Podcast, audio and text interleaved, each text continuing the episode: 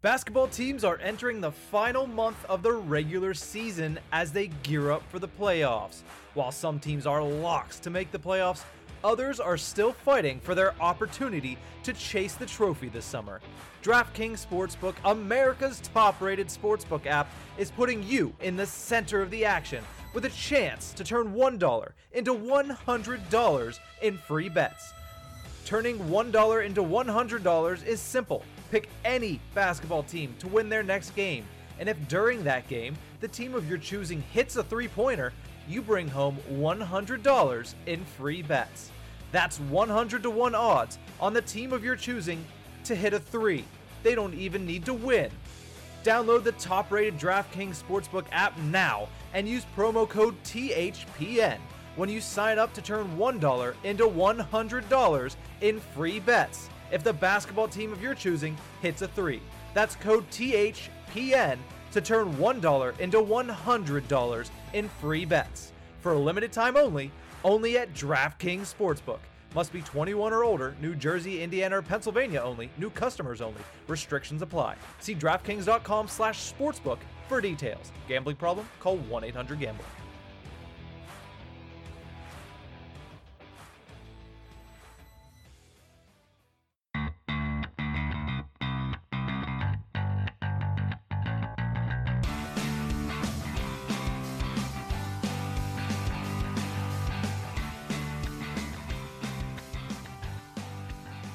Hello, and welcome to the Tip of the Iceberg podcast, brought to you as always by the Hockey Podcast Network. My name is Nick Berlansky, and as always, I am joined by Nicholas J. Horwat. Horwat, how's it going today, buddy? I am all the way exhausted today. Uh, I usually come to you guys, you know, a little more tired and a little more spent, but today I'm completely tuckered. So we'll see how I do today. Thankfully, we have a third person with us um, for today's show, Mr. Doug Gladkey. He'll be here picking up the scraps that I leave behind of just my rambling, possibly. Dougie, how you doing, buddy? Doing pretty good, guys. You know, just getting ready for trade deadline tomorrow. You guys know that's like my Christmas, and uh, we'll just keep uh, keep rolling along here. Shout out to Jordy Cunningham, who's joining us, our buddy from the King's Den on the THPN. We uh, thank you for tuning in, Jordy. But we have a fun show for everybody today. Of course, we're in high spirits as the Penguins are now rocking a three game win streak after taking out the New Jersey Devils in back to back wins. Most recently, a couple of minutes ago, as we record here live on Facebook, on Twitter, and on YouTube, as well as we now have a YouTube channel. So go check that out at Tip of the Iceberg on YouTube.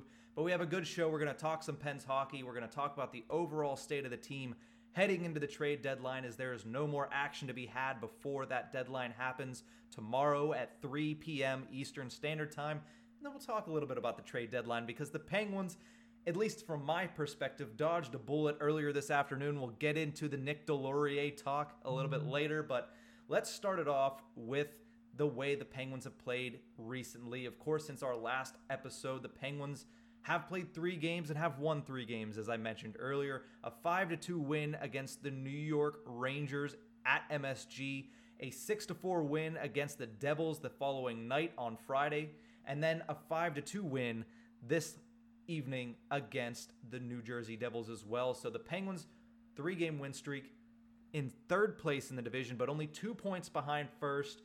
How are we feeling about this team right now? Doug, you're the guest, so let's let you go first today. I'm really confident in this team right now with where we're, with where we're at. Um, that's crazy to say with uh, where we all were and where we thought they were going to be earlier on, right after we uh, got into the season. But uh, this team's really come together. You know, they've had a lot of uh, guys emerge. You know, a lot of the depth guys have been great, like Angello, Radim Zohorna, Frederick Gaudreau. And then really the emergence of Jared McCann once uh, Jason Zucker got injured earlier in the year, that's been what uh, I feel like was a major turning point. So they're they're rolling right now. They have four solid lines, and I'm really excited to see how the uh, rest of this stretch goes. Yeah, it, it's been a big step up for all of the depth pieces for the Pittsburgh Penguins as of late, and ever since the Malkin injury, especially, their depth pieces have stepped up. Horwat, you look like you're chomping at the bit to get get a word in here. What you got for us? Uh, I was preparing my statement of how I am confident in this team as well, and then Jordy decided to toss another comment into the comment section of uh, if we I'll- want I'll throw it up Willie. Maatta back. And uh, no, not not one bit. I don't know how he's doing over there in LA, but um, we we it, has he unhitched the load is my only question because uh, that was the, that was our big complaint with him. But other than that, no, it's yeah, I'm definitely very confident with this team right now going into the position we are in, into this late of the season, with all the injuries which have to get mentioned every time we talk about this team. Uh, but I mean, you look at the Penguins, the Islanders, and the uh, Capitals, all 42 games into the season, all with 27 wins. So those are good numbers to really have right now, and um, with the amount of games that are remaining and there's not much separation, this is a team that could fall into the lead somehow, one way or the other. Maybe that's just how the dice rolls, and by the time the season's over, that's just where they have they are. They just happen to have that last victory. Listen, before the season, Horwat, you put your foot down and said second place a couple weeks ago. I put my foot down and said second place. I still believe that that is a keen possibility for the Pittsburgh Penguins. First place is obviously a po- possibility for the Pittsburgh Penguins right now, and here's why at least second is very important for this team. While they are amazing at home, 16 3 and 1 at this moment in time, on the road they are 11 10 and 1, so they're 500 on the road. You would think that home advantage is big in any playoff series, but for the Pittsburgh Penguins, considering the way they play at home versus the way they've played on the road this season, that home advantage is going to be so huge for them. Yeah, that's going to be massive. So getting that sort of advantage um, really helps. I mean, the numbers are sick when it comes to that. Getting those home victories, getting those home games in. Now with fans back too, no less. Getting a crowd behind you.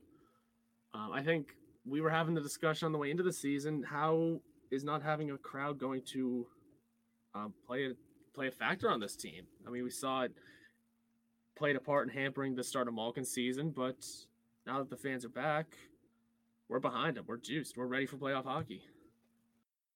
Dougie, what do you think about this split? How important is it for the Pittsburgh Penguins to get home ice advantage in the first round of the playoffs? I think it's very important for them to get home ice advantage. Um, I feel like this team plays better in front of their own fans, and they just play better in front of fans in general. Um, I agree with what Horwat said. With uh, Malkin really gets it going whenever there's people in the seats, and I think that goes for several other players on the team as well. You know, Letang especially, and um, you know that's the thing is like you need the home ice advantage you need the fans in the stands and as things continue to progress i'd imagine that the capacity will start to rise and uh, we'll be soon we'll be as close to like fully rocking as they can be going into uh, playoff hockey That's all we can hope for, and maybe even get a glimpse of, of a scattered gold out and gold rush game at the beginning of the playoffs. That's definitely something that would be a great image for everybody to see. And even coming home this week, the Penguins will face the Flyers on Thursday after a long layoff, but they'll have more fans in the stands, as you mentioned, as we progress here with COVID and the vaccination progress in the United States. They're going to start allowing more fans in the stands. Previously, it was 2,800.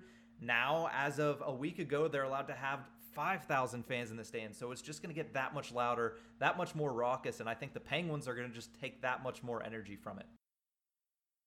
And that's gonna be an awesome thing to see. I got not too much else. I mean, once the fans get in, we know it's gonna be better. Luckily enough, though, the Penguins have played well on the road as of late, including on this six game road trip that they just concluded in New Jersey. They were 4 and 2 in a road trip that went through MSG, TD Garden, and Prudential Center. Those are three places that the Penguins do not notoriously play well in. So the fact that they went 4 and 2 over this stretch, we already talked on Monday's episode, or sorry, last Thursday's episode about how the Penguins play in TD Garden and the curse being lifted. The Penguins winning back to back games in Prudential Center is almost more impressive, I would say. Don't you think, Dougie? yeah i totally agree that's that's the one thing that i think truly flies under the radar is how bad they can play in new jersey um, i know that like they're playing Boston over the past like seven or eight year stretch, kind of overshadowed that. But uh, no less, it's great they were able to get two wins against the Devils and uh, keep uh, move getting ready to move up in the standings because that that uh, race to the finish is going to be uh, crazy. So let's get a little bit into the team itself right now. I know we've talked a little overall so far in the first 10 minutes here about the Penguins and where they sit in the standings, but as of right now, a big thing that has happened and a big development for the Pittsburgh Penguins is the return of Teddy Blueger. It's kind of been anticipated over the last week and a half with him skating fully in practices, but finally on Sunday we get him back into the lineup. He scores an assist on the first Sceviour goal, and he plays on that fourth line. So, what did you guys think about Blueger returning the lineup, and how big of an impact is that going to make? We'll start with Horwat. I've said it multiple times before. Teddy Blueger is probably the most important player on this team because he plays the full uh, length of the ice. He plays every inch. Um, he didn't take the smartest penalty today with that puck over glass late, but um, it's interesting that that's a rarity for him that sort of penalty, but it's not the first time he's done it this year. So you just hope that kick gets kicked. But a lot of the times, uh, penalty a penalty like that is pretty accidental. But he's one of the more important players on this team, hands down. So him being back in the lineup is huge. By way of we have, you know, that a new center depth bolstered again. Um, our penalty kill can start to get a little bit more back on track because he's a guy that's consistently always there and he's able to continue to progress himself as a offensive threat in a way. What an even better part is the fact that Blueger's back in this lineup and Jankowski isn't. That's the fun part, is it not, boys? Doug, yeah, I'll let you take that one because I know you're a massive Jankowski fan. Yeah, that's that's big. Is like the fact that uh, Jankowski is going to be seems seems like he's going to be pretty minimalized here. Um, and who knows, he might even not be on the team if, in the next 24 hours. Who knows? Yeah. Uh, you know, the big thing with them is these depth guys. They've come in and they've pushed out certain players that, you know, I heard you guys use the term uh, on the podcast before, like warm bodies, in a sense, where, um, you know, like really Mark Jankowski, he's kind of a filler guy. Colton Sceviour, even though he's been playing well recently, had two goal games this evening, is a is a filler guy, you know. And you see guys like Frederick Gaudreau and Radim Zohorna come in and have such a big impact to the point that Coach Sullivan is going to start cutting certain players' minutes, and those guys are going to get a bigger opportunity to uh, come in and help this team. I don't think the importance of Teddy Blueger can be understated to this team. We talked about it when he first got injured following the first Boston game that ended up being back to back games of several bad injuries taken for the Pittsburgh Penguins. But him coming back into the lineup, we saw him play and kind of light up that fourth line where Zohorna had been playing well that fourth line had been playing pretty well, but now with Blueger and Zohorna, it, it brought Colton Sceviour to life. He got a two goal game for the first time in multiple, multiple seasons. And really, you just notice the fact that even at the minimalist, minimalist level, he is a great face-off guy. And the Penguins controlled the face-off dot tonight against the Devils massively. And Crosby having somebody like Gaudreau, who has been great in the face-off dot lately, and now adding Teddy Blueger back to that lineup – that's one of the things that a lot of people have outlined that the Penguins have struggled with over this course of 10, 11 games where they've won the majority of them. People have still been pointing out, yeah, they lose a lot of faceoffs though, but getting a guy like Blueger Black is huge for that and also huge for their penalty killing because even though it has been pretty good since he's been out, having him in is only going to make it better. Yeah, and that was faceoffs was definitely an issue we've been having. Uh, Gaudreau going 11 and 1 the other night was pretty incredible. I mean, yeah, that's not a ton of faceoffs. I mean, I think Crosby's numbers are usually triple that. but Crosby's also taking every draw he can get. And even sometimes even Crosby doesn't get those important faceoff wins. We've um, that's something I not not noticed today, but really thought about while watching today's game. It was that um, sometimes in those important situations, I see Crosby step in, and I'm like, I mean, yeah, you can, but I want the sure shot. I feel like Teddy Blueger in the faceoff dot is the sure shot there, or more of the, I guess.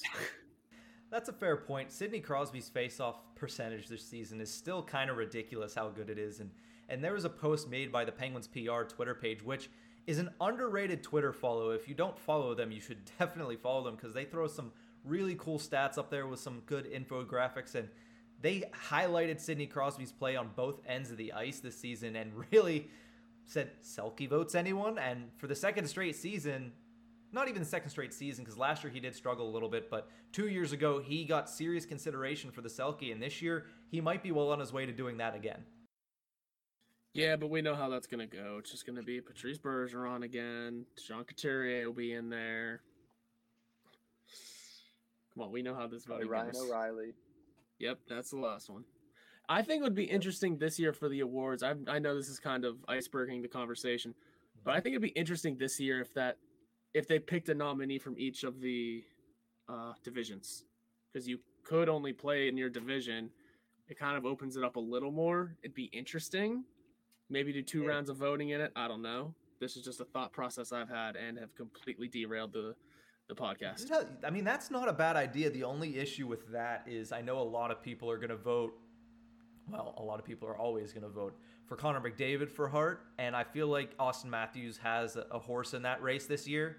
And if you go one per division, somebody there is going to get taken out. It's probably going to be Matthews. And you know Toronto's not going to be happy about that. Well, they can cry into their Nick Foligno money, okay? Oh my. We can talk about that a little bit later in the in the trade deadline segment because I know Dougie, as he said, this is his Christmas. So once we get to the trade deadline segment later, we're just gonna let the reins loose and say, Doug, what do you got for us? But Dougie, I do have a poignant question for you, and it's about the Zucker McCann Rodriguez line, which is currently sitting as the Penguins' second line. But as we all know, Kasperi Kapanen and Evgeny Malkin still out with injury. Malkin finally skating again. What would you do with that line once Gino and Cappy come back? I would make it be your. Um, I think that that is the first combination of like a line that they've had since the HBK line that has the potential to do what the HBK line did. Um, that's why I'm like really big into like the trade stuff right now. I honestly really want the Penguins to trade for a top nine or top six quality left winger to play with Malkin and Kapanen, so that we can keep Zucker, McCann, and Rodriguez together because they've been so good. Jared McCann has really improved at center since Malkin's injury, and I think that he's proven to uh, the coaching staff and the organization that he's not only is he bet really well good as a uh, left winger, but he's probably better suited to this team as a, that third line center because it's so hard to find one. I mean, we we've known this. We've been looking for a third line center since you know the Derek Brassard trade, and that was three years ago. So why not just fill it internally with McCann, run with it, and stick with what's working? And I agree with you perfectly. I literally put that down in my notes today. I said, why don't we just bump that line down wholesale to the third line, have Malkin and Cappy come back on the same line, and I would honestly stick Tanev there if he was able to get healthy. But as you were talking, we have an update from Coach Mike Sullivan on the injury uh, on the injury front. Freddie Gaudreau left the game with a lower body injury. He will be evaluated when they get back to Pittsburgh. So the injury news just keeps coming for the Penguins, even when we think we're having kind of a, a good day. And we've said it so many times on the podcast the last couple of weeks. Leave a penny, take a penny. We got Teddy Blueger back. We should have expected somebody was going to go out with an injury. And right now it's Freddie G's turn. He's going to be out for who knows how long. We don't even know how the injury is, but he left the game with an injury. We'll see what happens with that. Yeah, that could be anything. I just kind of noticed it while uh, Doug Dougie here was talking, and I've you know, been trying to catch up on a couple things. But yeah, that that one hurts, especially considering I uh, made some pretty bold statements already. I mean, we don't play for three days, so maybe he's able to. Maybe it's not much, and it's able to be recovered quickly. But um, again, it's undisclosed. We'll just have to see. It's going to be evaluated uh, tomorrow, I guess, and then they have practices Tuesday and Wednesday, I believe, going into Thursday. So we got time, and that news will unfold as as the week goes on. Perfect, perfect. Well, Horwat, both me and Dougie have spoke on that line. I want you to just toss in what you think about that line. Both of us have kind of said and agreed that if that was our third line, I'd we'd be pretty set if we're the Pittsburgh Penguins. What do you think about that? Zucker, McCann, and Rodriguez, just the second line we have now, bumping them down to three. Yeah, I like it. It's a good, solid line, especially having a scoring threat that can, um, having a scoring threat on pretty much every line is really nice. And McCann and Zucker fit that mold perfectly. Where, where Rodriguez is a tool guy who can literally go anywhere. He's just the utility player. You know, you don't really staple a position to him. It's, um, it's like I can't think of a good comparison, but he's like a he's like a utility player in baseball. He plays every position. I'm sure the Pirates have had a couple of those players over the years, and we thought we are going to work out. But yeah, like like Sean Rodriguez. Yeah, there we go. That's the one. Literally made that comparison like a week ago, buddy. you you must be tired. We, we will give you a break on that one. I know you've had a long day. Uh, but yeah, no, Sean, like I said, a utility player from baseball like Sean Rodriguez is perfect. Whereas Evan Rodriguez is a guy that can go anywhere. You don't staple a position to him. Um, he's not going to get you the most points. He's not going to make the prettiest plays, but he's going to hold a line together. You know, battle as hard as he can every day in and day out. Battle hard on the puck and just get his nose dirty, which is what he does. And on a line like that, where McCann and Zucker aren't necessarily known for being the harder guys um, having a little bit of grit on it on that line with those three would be really nice. It's just weird saying Rodriguez as much as he is a tool guy, and I've really opened up to him this year. I'd still have to get used to it. That's for sure. And it's funny because at the beginning of this season, everybody was against Evan Rodriguez, and I know I was as well. So I am no, I am not amiss from from this statement that I'm about to make, but everybody was against Evan Rodriguez probably partially because of where he was in the lineup. Him playing with Sidney Crosby, especially when Kapanen finally came back to the lineup and they persisted to have Evan Rodriguez with Sidney Crosby, I think that just escalated the hatred for Rodriguez. And there was hatred. I'm not going to say there wasn't because you could see on Penn's Twitter, people did not like him being on that line. And now we see him on this second line in this supporting role in saying, listen, Evan Rodriguez would be a great third liner for this team. It, everything would be Millhouse if we could have a healthy enough lineup to have him be on the third line. But it's weird the shift in that because he hasn't picked up that many more points than he was when he was on the top line with Crosby. But it's just the way that he's playing with guys that are closer to his expected talent level. People expected Evan Rodriguez to bring what Kasperi Kapanen brings, and he's not going to do that because he's not Kasperi Kapanen. That, and that's unfair to just label him as being close to the level of Kasperi Kapanen. But Evan Rodriguez is a guy that molds to what the team needs, and he does it to the best of his ability. And I think he's done that terrifically in a second line role right now. And I also think the addition of him being on McCann's wing. Listen, McCann has been wing, center, wing, center. We don't know how it's going to work. Can he take the responsibilities as a center? Well, this takes a little bit of the pressure off McCann because if he can't play center, then Rodriguez can jump in there and McCann can go back to wing and it's just something to make everybody on that line comfortable. So I really like that line as it is right now. I think they're playing extremely well, and I think it's going to be a massive uh, help for the Pittsburgh Penguins to be able to trust a line like this, and then just basically inject another full line on the second on the second line whenever everybody that's injured gets back to healthy. Hopefully by the end of the season, which we would expect. Yeah. Doug. Yeah, I'm, I'm with that. Um, what, what, were you saying? I'm just saying I'm in full agreement with it. I see where it's coming from. Yeah. Yeah.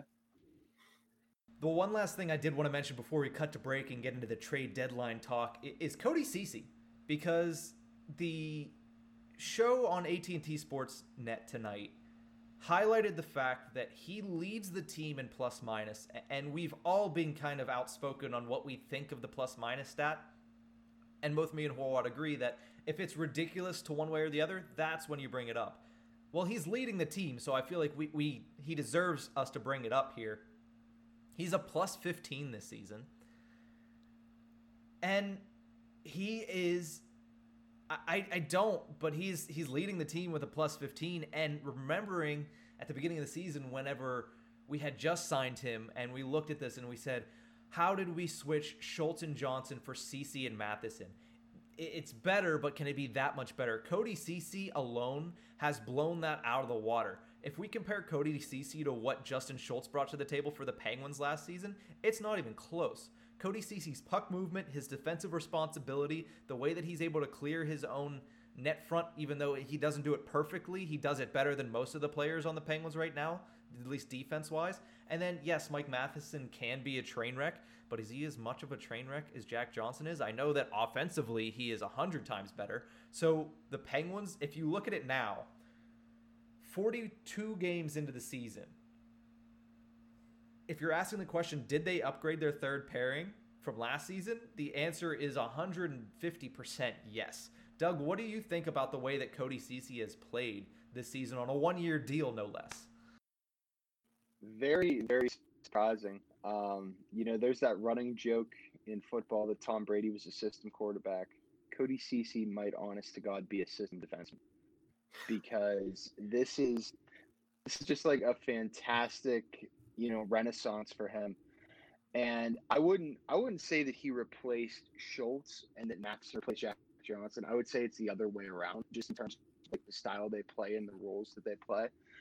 You know, I think um, for whatever reason they play really well together. I can't put my finger on it, but yeah, there there's the occasional like and hiccup, but that that gets made up every single time. He just makes his own entry himself and dekes out a goalie, you know. But um, I I it's it's kind of bad when we're in a spot where we trust math where I trust Matheson and Ceci more than I trust Pettersson and John. You know, it's like a good thing and a bad thing. But um, honestly, like it's crazy with where they're at um, in terms of the defense because of how much of a grave concern that was for not even just last year in the bubble or like last year before the stoppage, but like I would say a good two or three years. We were very worried about the defense beyond the Dumoulin Letang pairing, and you know we didn't know how the rest of the lineup was going to shake out on defense. So this is big. Yeah, it's especially if you bring up the last couple years, because I mean, yeah, we had Johnson and Schultz. We at least still had belief in Schultz for a little while, but then you also got to remember the guys we brought in. Erik Gudbranson was on our team at one point. Um, the downfall of Olli Maatta hit us all like a ton of bricks, and I can't remember more names, but like just those guys that have had to play filler roles in our lineup. I mean, this is a problem we've had that dates back to the days of Robert Bortuzzo being on our team. We usually always have our top two guys and then you kind of just wonder what the hell's going on with the bottom six, the bottom uh, four there, the last two pairings. So it's really interesting, and it's a great point to make that we finally have something that looks decent um, in all six defensive positions, and it's something to look look at as a good thing. Yeah, it's not ideal having John Marino and Marcus Pettersson be the third pairing, and you're a little more scared with them on the ice than you are with Matheson and Ceci, but if it's all working and it's all clicking, and then it's all working and all clicking, and then there's not too much to worry about. Uh, do you want me to read off some of these plus minuses, by the way? Yeah, go for it. So this uh, this is from Hockey Reference and not fully updated. So this is just before today's game. You mentioned Cody Ceci leading with 15. Chris Letang has 13 before tonight, mm-hmm. so he'd be second. Uh, Kasperi Kapanen with 12. Brandon Tanev with 12. Brian Dumoulin with 12. That's all the pluses I'll read, but I'll get into the minuses. Jason Zucker is winning the green jacket, the old Masters of the minus eight. Figured it's Masters Sunday. I'd bring up the uh, lowest one right now. Although I think that may have changed. Did that change today? Did he get a plus anywhere? I'm not sure because his line didn't score any goals. The first line uh, accounted for three of the goals, and then the fourth line accounted for the other two. Yeah, so that's not ideal for Zucker, but yeah, he's he is the old green jacket winner this year so far. Also, a quick congratulations to Hideki Matsuyama. He's who won the Masters, right? First Japanese-born golfer to win a major tournament in the PGA. That's a really cool thing. And so, congratulations to him. My pick of Brooks Koepka was dead in the water about two days ago, so I, I won't get too much into that. But no, I, I like what you bring up there w- with the defense, and both of you guys mentioned Pettersson and Marino, and the fact that those are technically being deployed as our last pairing. And as of late, Pettersson has played a lot better, and so has John Marino. So it is starting to come together for the Pittsburgh Penguins. And if you look at the foundation of the way that they've played in these last couple of weeks and what has catapulted them to damn near first place in the division, it's been a strong defensive game. And even from their forwards being able to crash the zone and just kind of suffocate teams in the neutral zone, it's something that they've done extremely well as of late. And it's something that you saw them try to revert to in tonight's game against the New Jersey Devils, and it working in the third period to an extent.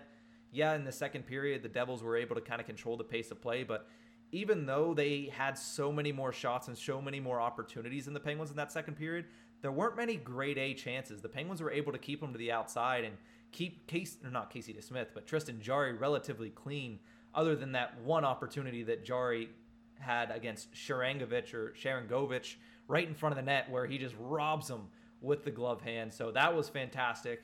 But I, I want to wrap up our discussion on the Penguins as of right now and the games that has happened. But any last thoughts on on tonight's game or this road trip as a whole? We'll start with Dougie. The only thing that I want to say over like the past couple of games is, and I don't know if you guys have covered this in past episodes, but whenever everybody comes back, Jared McCann needs to stay on the top power play unit. Mm-hmm. That's it. That's all I got. All right. We, we have discussed that a little bit. We mentioned it very briefly, and both of us stating that obviously Evgeny Malkin is going to be a guy that comes onto the top power play, but it's going to come down to McCann or Rust. And it's hard to take Rust off with the way he's been shooting the puck, too, but McCann on that power play, that production's there as well. So it's going to be a tough decision for, for Sullivan. Or Reirden, whoever's creating the lineups, but, you know, yeah, still, I, uh... I, I think it just depends. You know, we'll see how they feel going into it when everyone's back. I mean, if everyone's able to kind of have a chemistry and be on the same page, I mean, you could even f- go back and forth a little, play some real free form hockey, and just kind of throw guys out there. I don't know. This is why I'm not a coach, but you know, if it's we have that many shooters, you got something to look at. So, Doug, you you had something to say there. I didn't want to want to cut you off before you said anything. Yeah, you're good. Um, the difficult thing for Sully and Reirden, I think, is going to be just like the player management of it whenever everybody comes back with the power play because McCann should stay there, but like he should also stay in that left point spot, which has been occupied by Malkin for years. So like I don't know, like that would obviously he, he, Malkin's going to stay on the top unit. McCann would take Rust's spot, and like, do you play Malkin at the right half wall? at that point? Like, do you put him at that right wing spot, let him just kind of bomb it from the right half wall? That's where he scored the majority of his, his power play goals. At least off the top of my head, that's where you think of Evgeny Malkin scoring on the power play. So you would think that that leads to probably the most success, wouldn't you? Yeah, I would agree. Um, that's that's like how I feel about it, and the big thing that I think they need to start doing is try to run that um, power play setup the Maple Leafs run, where you know Marner is constantly feeding it to Matthews right in that little pocket in the middle of the slot, and it's like dynamite for them. And with how good Sid is working it mm-hmm. down low, I have I see no reason why he wouldn't be able to feed McCann, Guentzel, or Malkin for for goals like that on the power play. It would certainly add another element to the Penguins' power play right now, which is, to be honest, been pretty hot as of late. Of course, they picked up another goal late in their power play earlier today with a beautiful play of passing, finishing with a Guentzel goal, taking advantage of Lindy Ruff's mistake to challenge the goal late in the second period. So the Penguins' power play is doing really well. You don't want to change too too much, I think, if it's starting to work because you don't want to tinker what's not broken because the Penguins' power play has been broken for a while this season. So the fact that they're finally starting it to get it together, I don't know if they're going to introduce anything too much, but I could see in the future if you were able to perfect something of what the Maple Leafs are doing, I think the Penguins do. I agree with you. The Penguins have the players to do it, but I'm just not sure Reirden is going to want to implement that this late into a season whenever he's finally getting his power play to have some form of success. Do the Leafs do the drop Do they drop pass on their way in? No, it's it was what they do is it, it was a lot similar to um, the Evan Rodrigues power play goal. Um, right off the face off where Letang got it, where they won the draw. Letang got it, and then Zucker was kind of like that pulley man behind Letang, and then he fed it down to Rust. Mm-hmm. Okay. Horwat, I know why you asked that because both of us go crazy when we see that drop back and, and those those drop passes on the breakout for the Penguins power play. Yeah, their zone entry could use a lot of work, but it's unfortunately still a big portion of the Todd Reirden power play. But we're going to take a quick break right now. When we return, we will be talking trade deadline talk. I know Dougie is chomping at the bit to talk a little bit about the deadline. So we will be right back after a quick break. Hockey fights, lifestyle, and tales from a first round draft bust? We have it all and more on the Hockey Podcast Network, your home for boutique hockey content and podcasts covering every team in the NHL.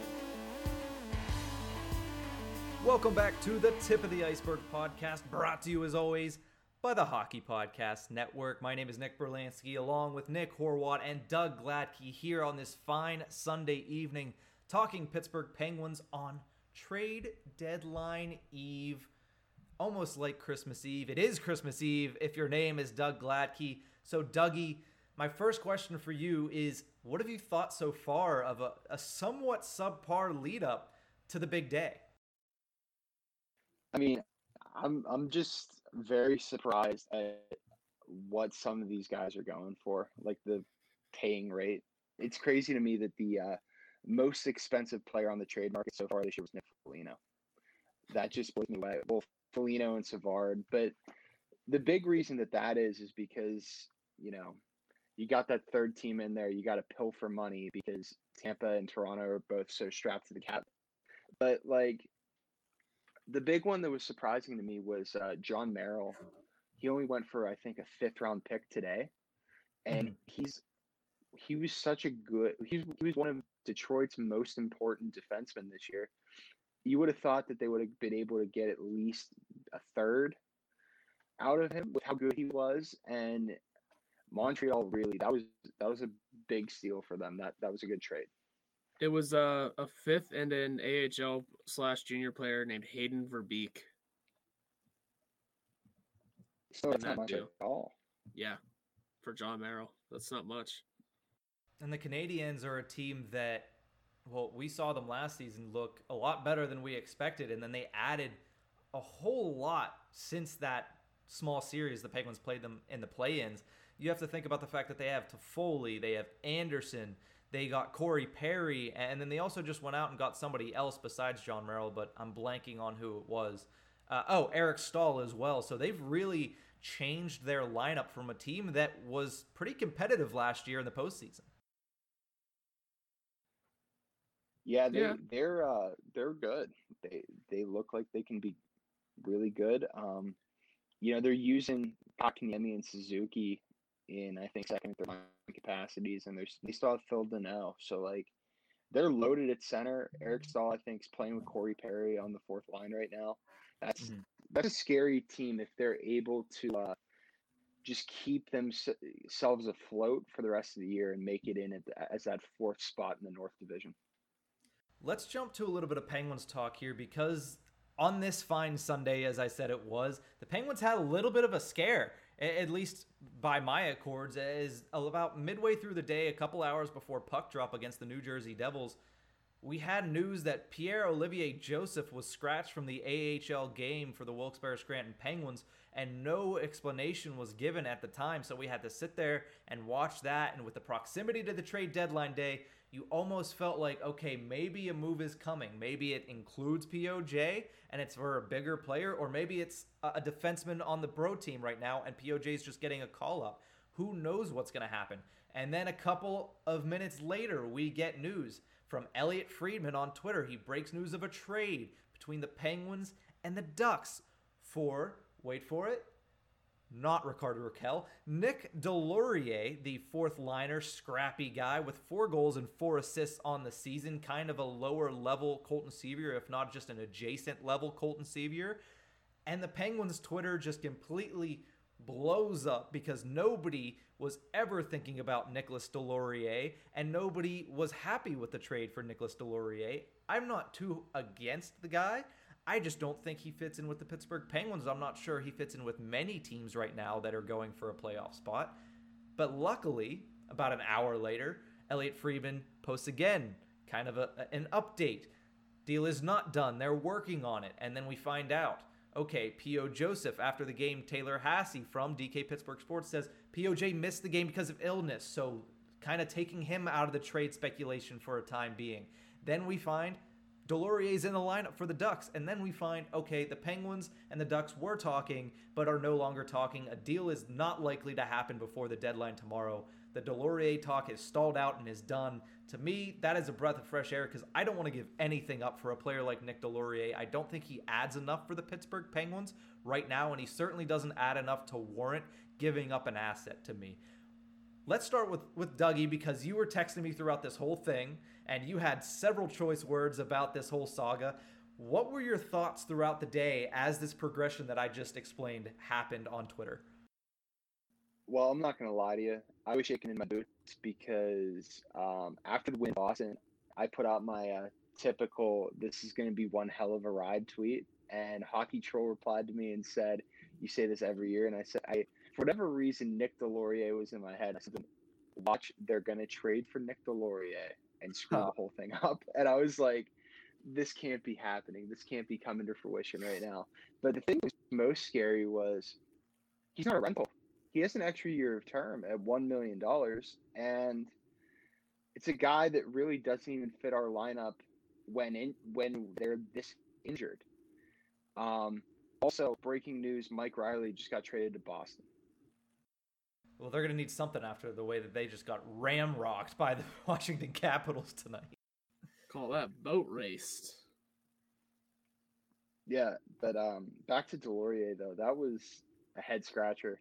I'm glad that the uh, talk stalled out because with the going rate for um, players right now, I think the Penguins can get in in the mix a lot more than uh, people were anticipating them to. I think that they could get a quality player, somebody who could play with Malkin or Cap and Kapanen, or just play in a third line capacity and be a contributor. Because, you know, the big rumor right now is that um, Taylor Hall is not going to get a first round pick in return. They're not, he's not going to yield a first round pick in return for Buffalo. And I'm not saying that it's possible, but like when when that's something that can when that's going on, I feel like you have to at least check in and see what the price actually is. You got to give a call, right? You have to. That's kind of how we always look at things. Remember, I think it was last year whenever we all thought um, Letang was on the trade that was on the trade block or Malkin was or someone. It was just no. He's literally just asking other GMs if he was out there, what would the return be? That's something you could easily do with uh, in that situation here as well. Just kind of, you know, Taylor Hall's out there, and you're just kind of going. So, what is the asking price exactly? Listen, when it comes to Taylor Hall, he is clearly not had a great season because he's clearly not playing on a good team.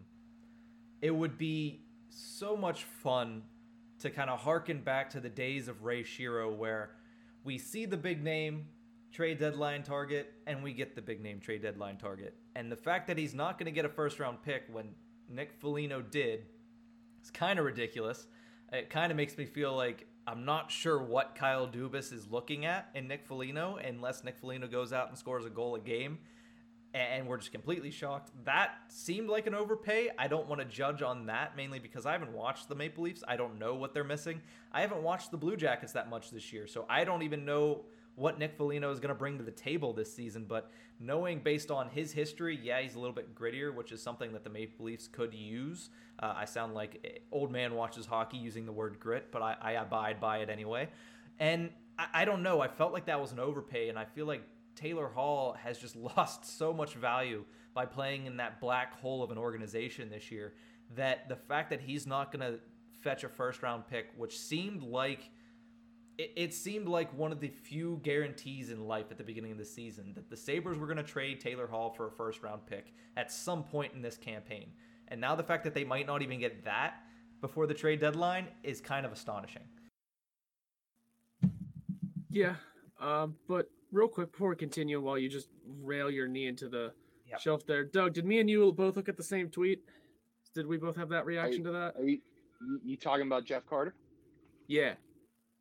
Yeah, I'm kind of Yeah. surprised by it right now. I don't really know how to So process. it. Berlansky, from the top rope out of retirement, Bob McKenzie tweets, "Could veteran center Jeff Carter be on his way to Pittsburgh?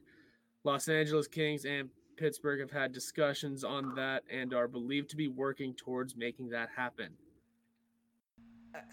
I mean, Ron Hextall, if he wants to undo anything Jim Rutherford did, the younger, faster angle, that would be a, a surefire attack on, on all of that. But I don't know, Jeff Carter, he still has a good shot, and, and I, I don't really know what more he brings. I know the Penguins were talking to the Kings about Alex Iafallo earlier in the week, but maybe they broke down the talks for Ale- Iafallo, and they said, you know what, we have a lightly used Jeff Carter, if you would be interested, and I'm not sure what the return for that would be. Maybe a lightly chewed pack of gum, but I'm open to it, I guess. I don't know. We, we both mentioned on the last episode that we like seeing new players, and I don't know. At something to that feels to me like last year with Marleau. I don't know. That's just my opinion. Uh, what do you guys think? Uh, Doug, you go ahead and start it. I'm just seeing what else is up. All right. So if they were gonna go for one of the veteran guys from the Kings, I thought for sure it was gonna be Dustin Brown because he's been doing really good this year. He's had decent numbers, big power forward. We know at least in the past, early on in his career, or at the peak of his career, he was able to fight. I mean, he could really throw him. But uh, Jeff Carter's interesting. Um, he has this year and next year left on his contract at a $5.27 million cap hit. And one would have to imagine that the Kings would retain 50% of that. And I could easily see a third team get involved to, you know, broker some money here. They, they would almost have to because the Penguins have damn near negative cap space right now. Or you would have to imagine something is going back that has a relatively decent number. Yeah, this this this is a wild one. I just want to know where Bob McKenzie got this one from the retirement home. Not that he's that old, but I mean, oh, should I say from the beaches? Shade to Bob McKenzie right No, now. in no shade. I mean, he it was from the top rope out of retirement. I mean, what? I- mean, yeah, I guess you still have your sources, but um, Listen, for another reference of the times right now, Bob McKenzie to trade deadline is like Undertaker to WrestleMania. It's just that time of the year where he just pops out of nowhere to make his presence felt. yeah, I mean, and this one might be a two day affair, just like this year's. I mean, there hasn't been anything before. So today, all this news that we've gotten during this episode, and then tomorrow is going to be crazy. So hopefully, if not, it'll. It, this is the first time I've been off of work for a trade deadline day in my life. Watch it be nothing, and I just sit there staring at my phone with no updates. This one already feels busier than last year. And that's saying something. Yeah. Yeah.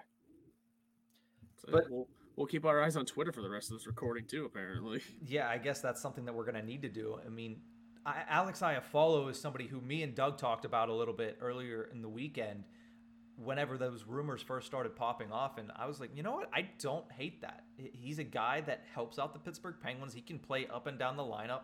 And he's a guy that right now I haven't seen his name thrown out there a lot. So maybe the price tag isn't going to be too hefty. Jeff Carter is completely out of left field, but it, it seems as if the Penguins general manager, Ron Hextall, is keen to calling back his former places of employment because there was also talk with him and Scott Laughton possibly being a match earlier in the week. Dougie, what do you think about Scotty Laughton? I know he's somebody who you also circled early on as well. I feel like Scott Laughton would check a lot of boxes for the Penguins, and at least at, at this point, would probably be a more viable option than Jeff Carter because Scott Laughton's a lot younger.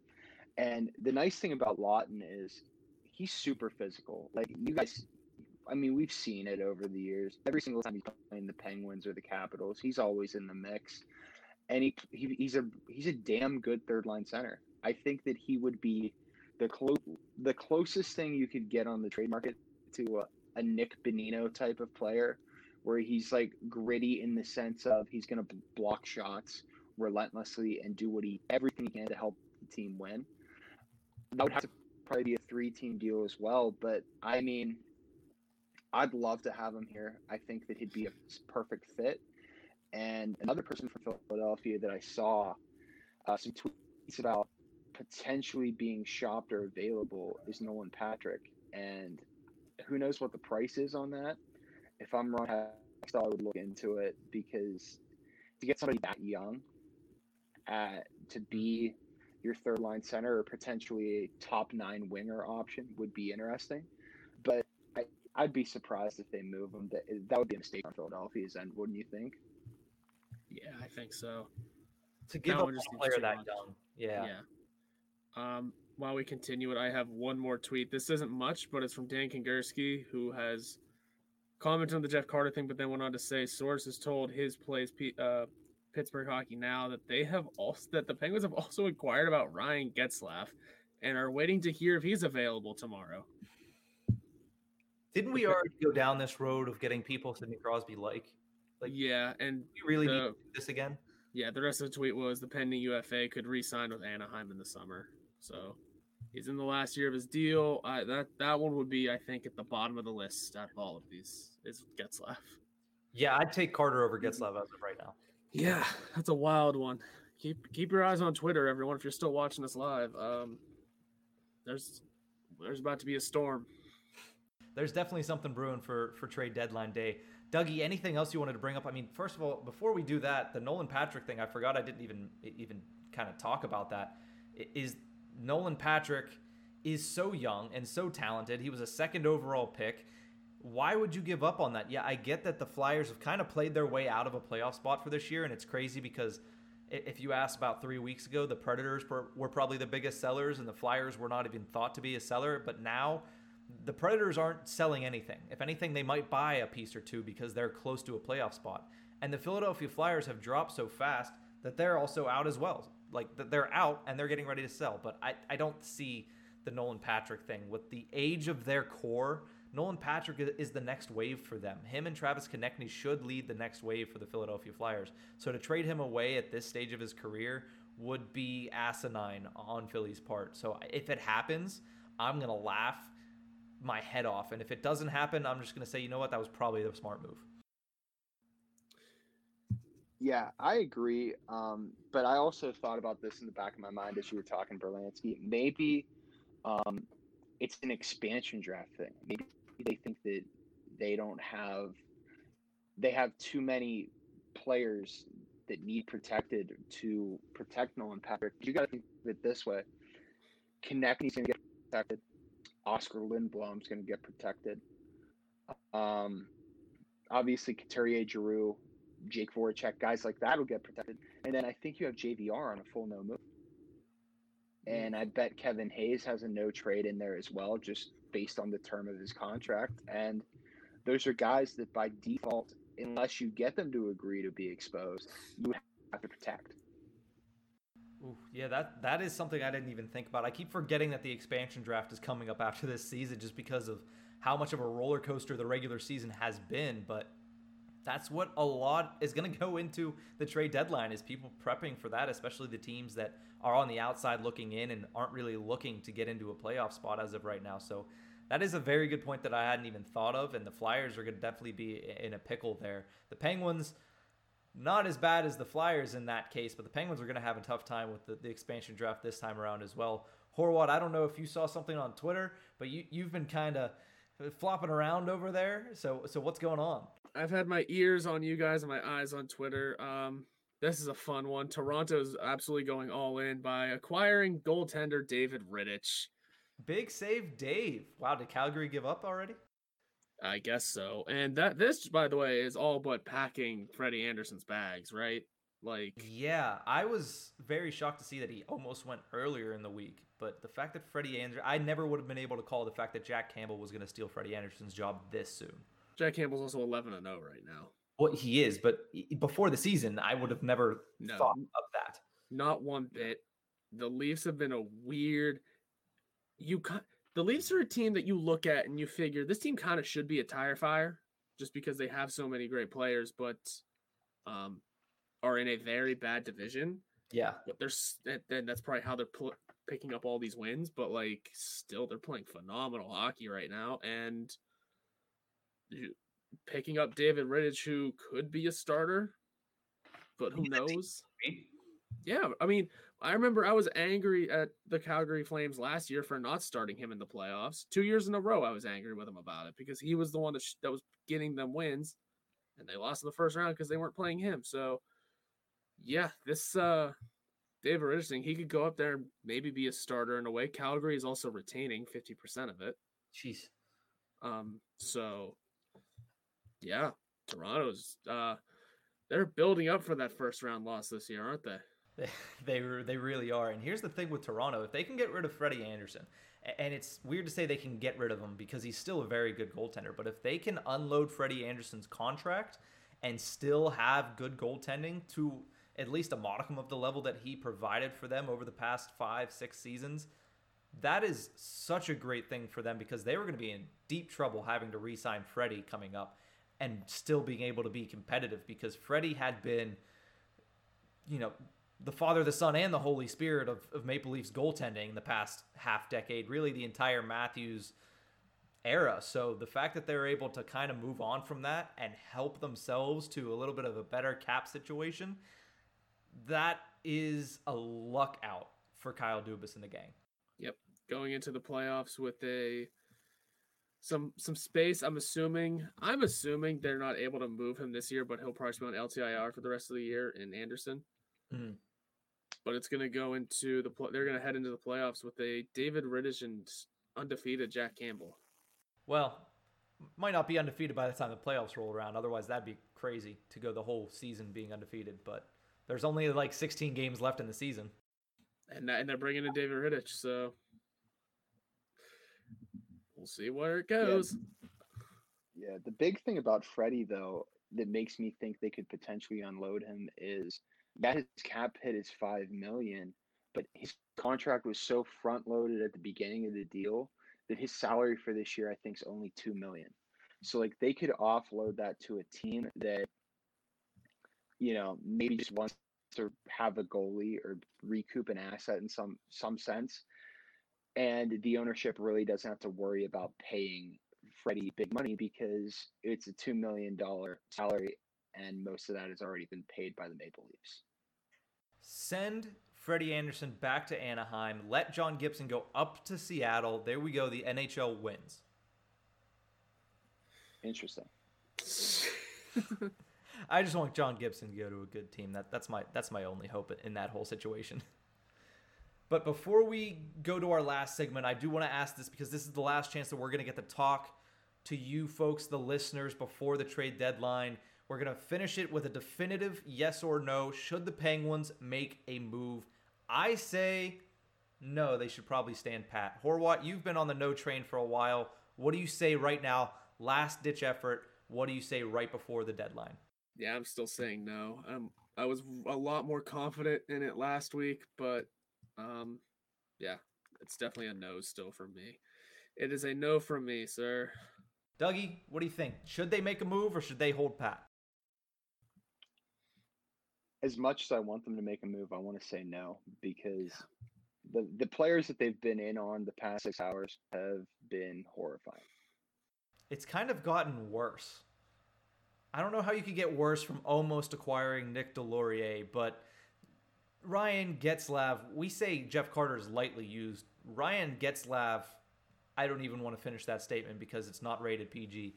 But like He's definitely not certified pre-owned, is what you're saying. Correct. That is scrapyard stuff right there.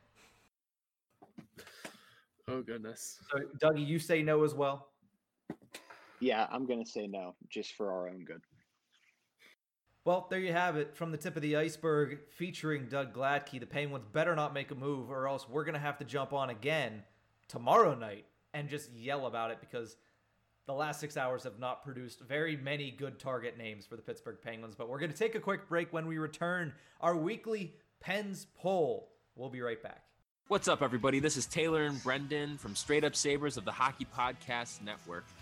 things are not going very well in Saberland uh, this season, or really for the past 10 years or so. However, we here at Straight Up Sabres are so excited to keep bringing you guys the latest Sabres news with everything ranging from interviews with some of your favorite Twitter follows all the way up to former players and everything in between. We have got you covered with your weekly coverage of the Buffalo Sabres. That's right. We got a lot coming up uh, through the rest of the season and into the offseason. Who's going to coach the team next year?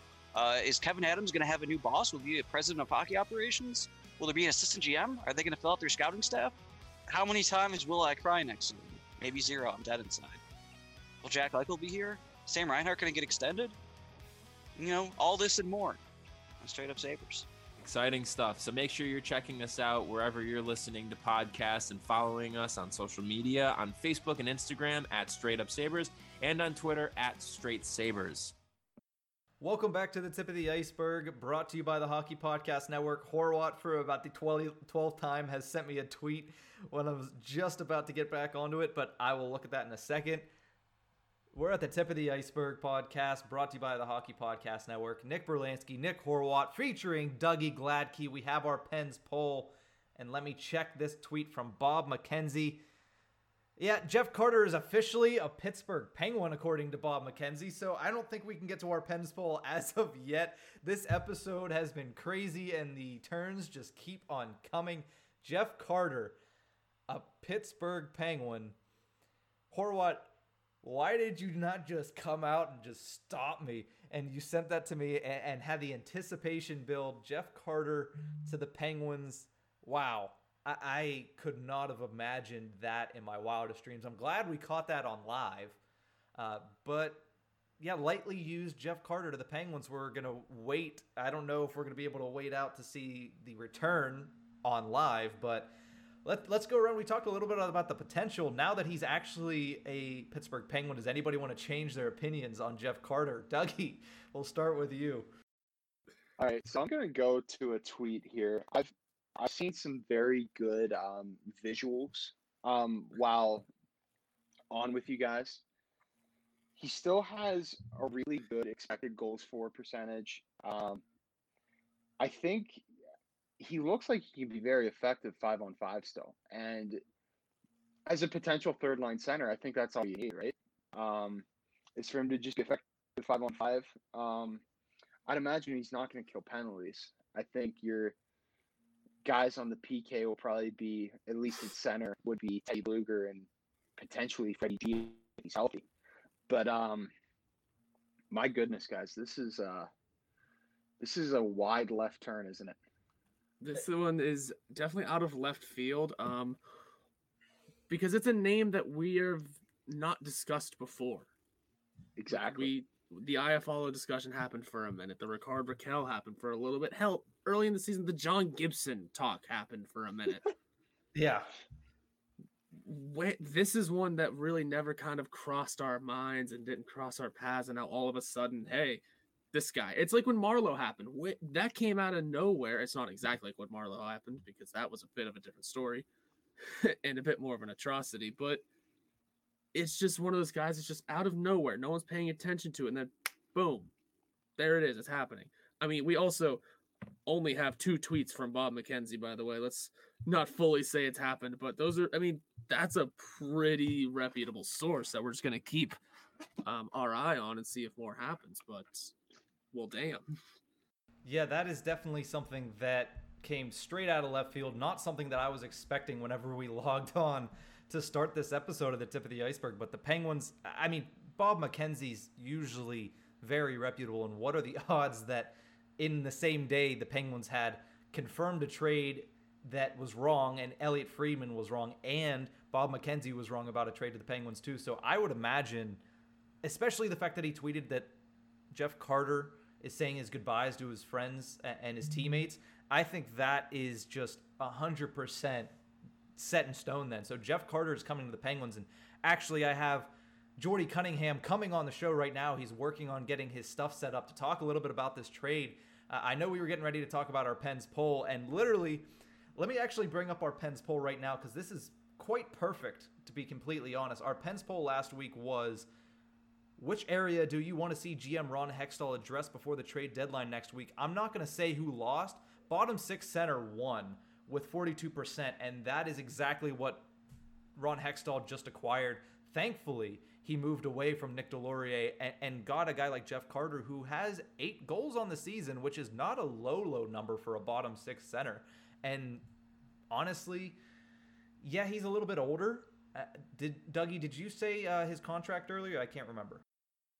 It's he has this year and next, and it's it's a weird number, but it basically rounds out to five point two seven million dollars. So we definitely have to keep track of how the Penguins respond when it comes to salary cap stuff. But joining us now, Jordy Cunningham of the Kings Den. Very unexpected, but thank you, Jordy, for jumping on at a moment's notice. What's going on, guys? What Uh, what just- do we have here? Nothing much. I, just something that we randomly stumbled upon in the middle of a live show. Yes, I did not like. I've heard Iafallo. I've heard Brown. I haven't heard much about Carter. I really didn't think this was going to happen. So, Jordy, let us know how has Jeff Carter been playing? We can look at his numbers all day, but realistically, none of us have studied the, the Kings nearly as much as you have this season.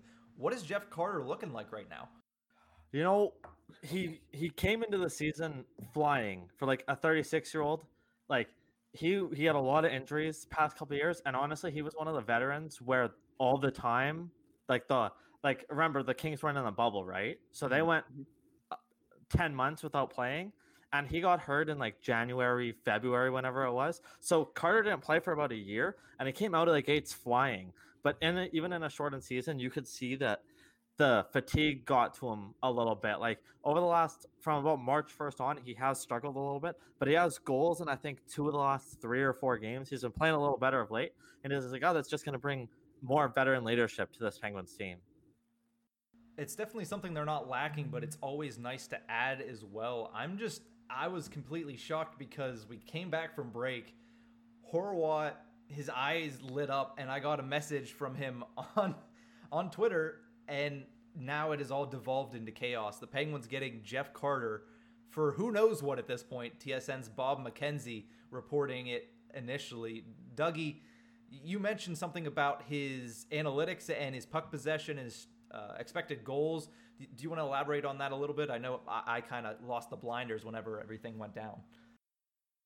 I mean, I just so JFresh Hockey just tweeted his up player card, and when it doesn't look pretty, um, it doesn't look super cosmetic, I would say, but it would look better than you know Mark Jankowski or anybody else they would have potentially you know thrown out there um, as a third line center instead of Jared McCann. Um, but I, I like this. I like this move for them because it's probably going to keep McCann on the wing, and I mean, I don't know. I, I mean, I, I don't. I'm not big on Jeff Carter, but I feel like they could have done a whole hell of a lot worse. I mean, we just, you know, basically cheated death by losing out on a trade for Nick Deslauriers. So I'll take it. Uh, these are completely unrelated, but also in the last five minutes, uh, David Rittich has gone from Calgary to Toronto, and Braydon Coburn has gone from the Senators to the Islanders. Braydon Coburn as well. I- that- That's another name that's different. So yeah, trade deadline day is heating up at 11 p.m. on the Sunday prior. Bob McKenzie has another update for us on the Carter deal. It's apparently the Kings will be retaining salary. Does not say how much. You know, I could have told you that. Yeah, that probably 50% is yeah, probably going to be. Yeah. like that's the only way. That, like these veterans, like Carter and Brown, the only way the deal's getting done is Yeah. if the Kings were retaining salary. and it looks like the Kings will be receiving a couple of conditional draft picks. Interesting. I, I wonder if one of the conditions is if the Penguins win the Stanley Cup. That would be fantastic. There you go.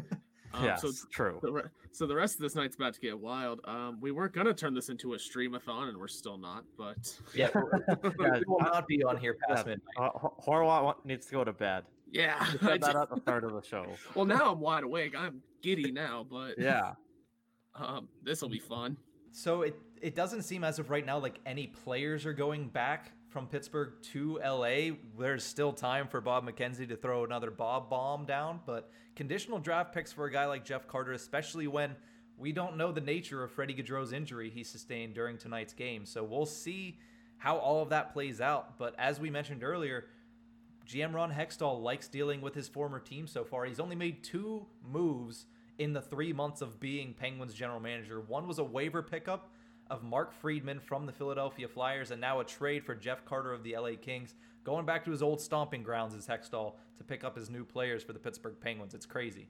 And, and Rob Blake loves making moves, and he loves taking chances on guys as well. So maybe uh, he can try to like snag a guy that Pittsburgh's kind of lost faith in, sort of thing, like a younger guy. Like Rob Blake loves doing that, and he's done that a couple times this season. So who knows? We'll see what happens. Do we Maybe- have the guy for you? I was about to say maybe a Juuso Riikola, who I'm guessing that Horwat is thinking of as well. Because like you look at it, Rob Blake went and got uh Elias Andersson during the offseason from the Rangers, and he then he went and got uh Brendan Lemieux recently from the Rangers as well. So he likes taking chances on these young guys that could help the team. In again, the best prospect pool in hockey as well. Yeah. We know you like boasting about that, Jordy, but l- let me just ask you this really quickly. I know that we already kind of came down with the fact that it's going to be a couple conditional picks. What would you expect the return for a Jeff Carter to be? I know it says conditional picks, but what would you expect it to be?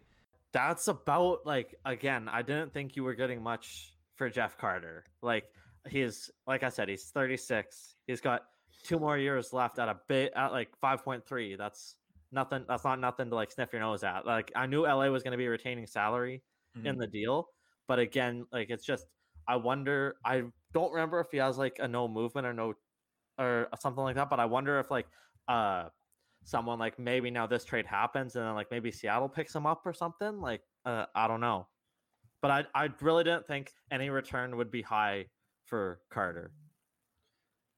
It's funny because you also put in our comments earlier s- some very mean stuff about sending Olli Maatta back to the Pittsburgh Penguins.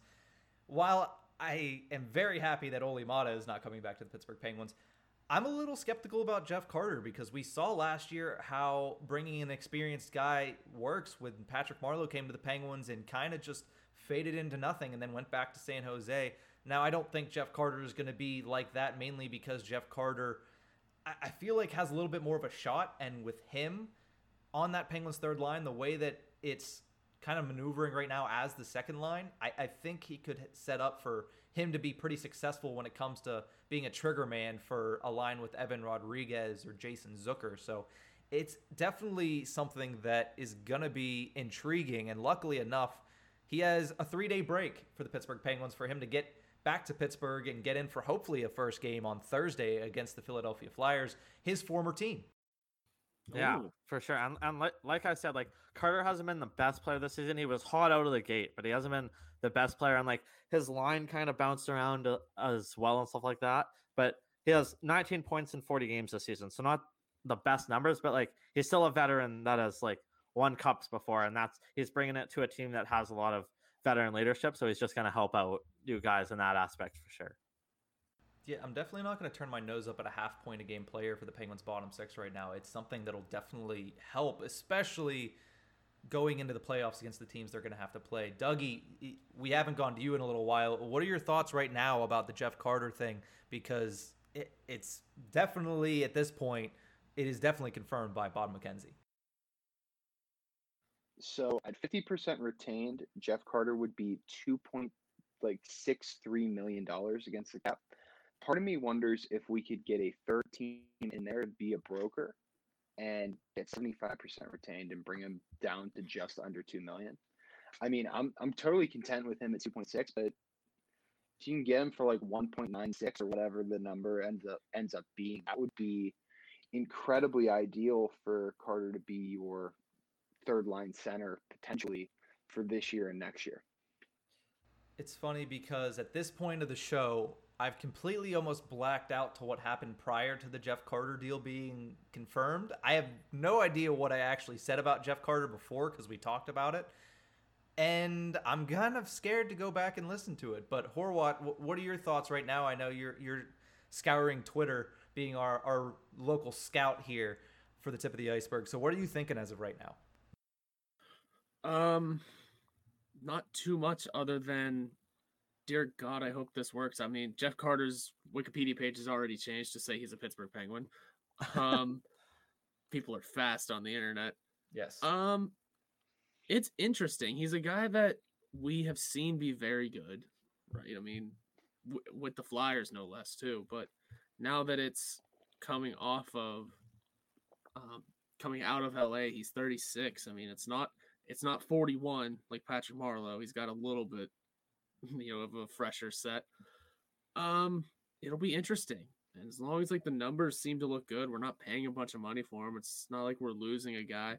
I hope I want to see the conditions on the picks because we have none. We have no picks and we need draft picks.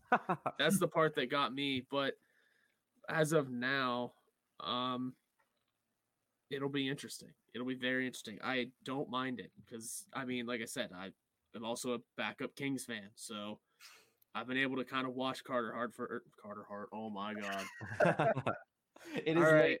right. It is Here's my exhaustion. I've seen Jeff Carter kind of change into the player he is. I've seen him win a cup or two. It's he's a fun player. He can be. He just has to go back to that form here. Well, we still have 16 hours left until the trade deadline. So obviously, Hextall and Burke might have some more moves up their sleeve. a- And, who knows? Maybe the LA Kings have some more moves up their sleeve too. So, Jordy, what are you looking for for the rest of before trade deadline for the Kings? Well, the the Carter one was like kind of least on not least on the list, but I'd have if if I had King if you had to rank Kings players that I thought were going to be traded, I thought Carter would have been fourth on that list. I would have had Iafallo one, Brown two, Quick three, and I think an Iafallo trade could still happen. The only thing is like the two front like I heard uh Toronto inter- interested in Iafallo and they went and got Foligno today, and I heard the Islanders uh, in on Iafallo and Brown, and then they went and got Zajac and Palmieri. So I don't really know where Iafallo could go now. I heard Boston may be interested, and with Iafallo, I think it could be kind of the same as what everyone was saying about Foligno today, where you trade him at the deadline and then re-sign him in the offseason because Iafallo likes it in LA and, and LA likes him. So if he's one of those guys, like he's still like 27, I think. He's like, if you can trade him and then re-sign him, like that's what they want to do with Iafallo. But I could also see Brown going, and I could also see Quick going as well. And also, just Twitter is great for little stupid things like this. Carter being traded means everyone from the that 70s line from a few years ago is now Oh. gone off the LA Kings. That's uh, th- retire those jerseys and uh, that's. Sh- But shout, shout out now, shout out now, overpriced Tanner Pearson. As you guys know, I am in Vancouver and Yeah. also a Canucks fan. when we had Pearson, he was good. I mean, Hey, he's he was great for us last year. I'm like, okay, this year, but still not worth that amount of money. No, not at all. Well, Horwat, we've had now two thirds of the that 70s line and not even your favorite player. So maybe someday we'll get one of your favorite players, Tyler Toffoli, on the Pens. that'd be the fun one. That'd be, but that contract he's got now is a little, it's a little pricey. So it's got a big That's a number on great it. contract for him. No, I know, but Early in the season when he was leading the league in scoring, maybe. Yeah, Yeah. against this old team. Wait, can I say one more thing? Just Yes, on the non non uh, Penguins related. Of course. Uh, how are the Pits? How are the Pirates doing? Hey, two wins in a row, baby. two Yeah. game win streak. Yeah, Fire it up. the series against the Cubbies. Raise the jolly freaking Roger. We're Fire- excited here. in Fire Pittsburgh. it up! But Fire it up! listen, I'm sure we could all talk probably for the next 16 hours until the trade deadline, but obviously we all need a little bit of sleep before the craziness that will ensue tomorrow. Thank you to both Doug and Jordy for joining the show. First, we'll start with Jordy. What's coming up for you on the Kings Den? I'll let you plug some stuff really quickly since you were gracious enough to join us. Well, the thing I knew this was going to happen, but just when you guys started recording is when I finished recording my episode, and I knew like I was going to finish recording and a trade's going to go down tonight Yep. instead of tomorrow. I just knew it was going to happen, but the all the trades are going to be talked about on Thursday's episode. This episode coming out tomorrow talks about the last three games, how we finally beat Marty Jones. Like we just couldn't beat Marty Jones all season for some fucking reason. But uh, about the last three games from this week, a win against Arizona and then split a series against San Jose. And then I talk about the trade pieces that could happen. Iafallo quick Brown. Didn't mention Carter, so now that's that'll be a major talking point on uh, Thursday's episode. Awesome. And, and where can our listeners find you on social media as well? Uh, at Cunningham Jordy on Twitter or at the King's Den THPN. Awesome. Awesome. Dougie, where can our listeners find you and what do you have coming up? Alrighty, so you guys can all follow me on Twitter at Doug underscore Blackie. You guys can see a lot of Pens tweets on there, and also my friends and I from college, we're doing a um, trade deadline live stream tomorrow for our college for our university's television station. So I'll be tweeting that link out um, closer to twelve o'clock when we start, and anybody who wants to pop in and watch, I know I think I'm gonna have Berlansky on for a little bit, and yeah, it's gonna be a good time. I got a couple decent guests lined up, so it's gonna be it's gonna be a blast. Awesome. Thank you so much for joining Dougie and Horwat. Any last thoughts before we send the listeners home for the first time this week? Oh, listen, I know we freak. We all just had the big freak out over a trade. I mean, again, and we're going to. I'll send you off with something that Bob McKenzie just said. It is kind of important because yeah, we had all these discussions, but it is still important that there has no been no official word yet, and until Correct. the call is made, nothing is official. But I mean, Bob McKenzie is coming out of retirement for tomorrow's trade deadline. Apparently, he's going to be at the TSN desk. So we'll see how it goes. But yeah, until everything is final and we know for sure, just it's all just fun and games for now. Well, on that note, I think that's going to close out this episode. I really hope that this isn't all just debunked right after we finish recording and we just wasted the past 25 minutes talking about a trade that didn't happen. But But that's called content. That's called content for you, and it'll be very funny if it does happen. But that is going to do it for this episode of the Tip of the Iceberg. The Penguins are on a three game winning streak and are just two points off of a first place position. We will see you guys on Thursday. Have a good one, Pens fans. You can follow us on Twitter at Nick Horwat41 and at Nick underscore Berlansky. You can also follow the show's Twitter handle at Iceberg Podcast. This podcast can be found anywhere you get your podcasts from, so please subscribe and rate us on Apple Podcasts. We are brought to you by the Hockey Podcast Network. You can visit them on Twitter at HockeyPodNet or at the HockeyPodcastNetwork.com. Every team, everywhere.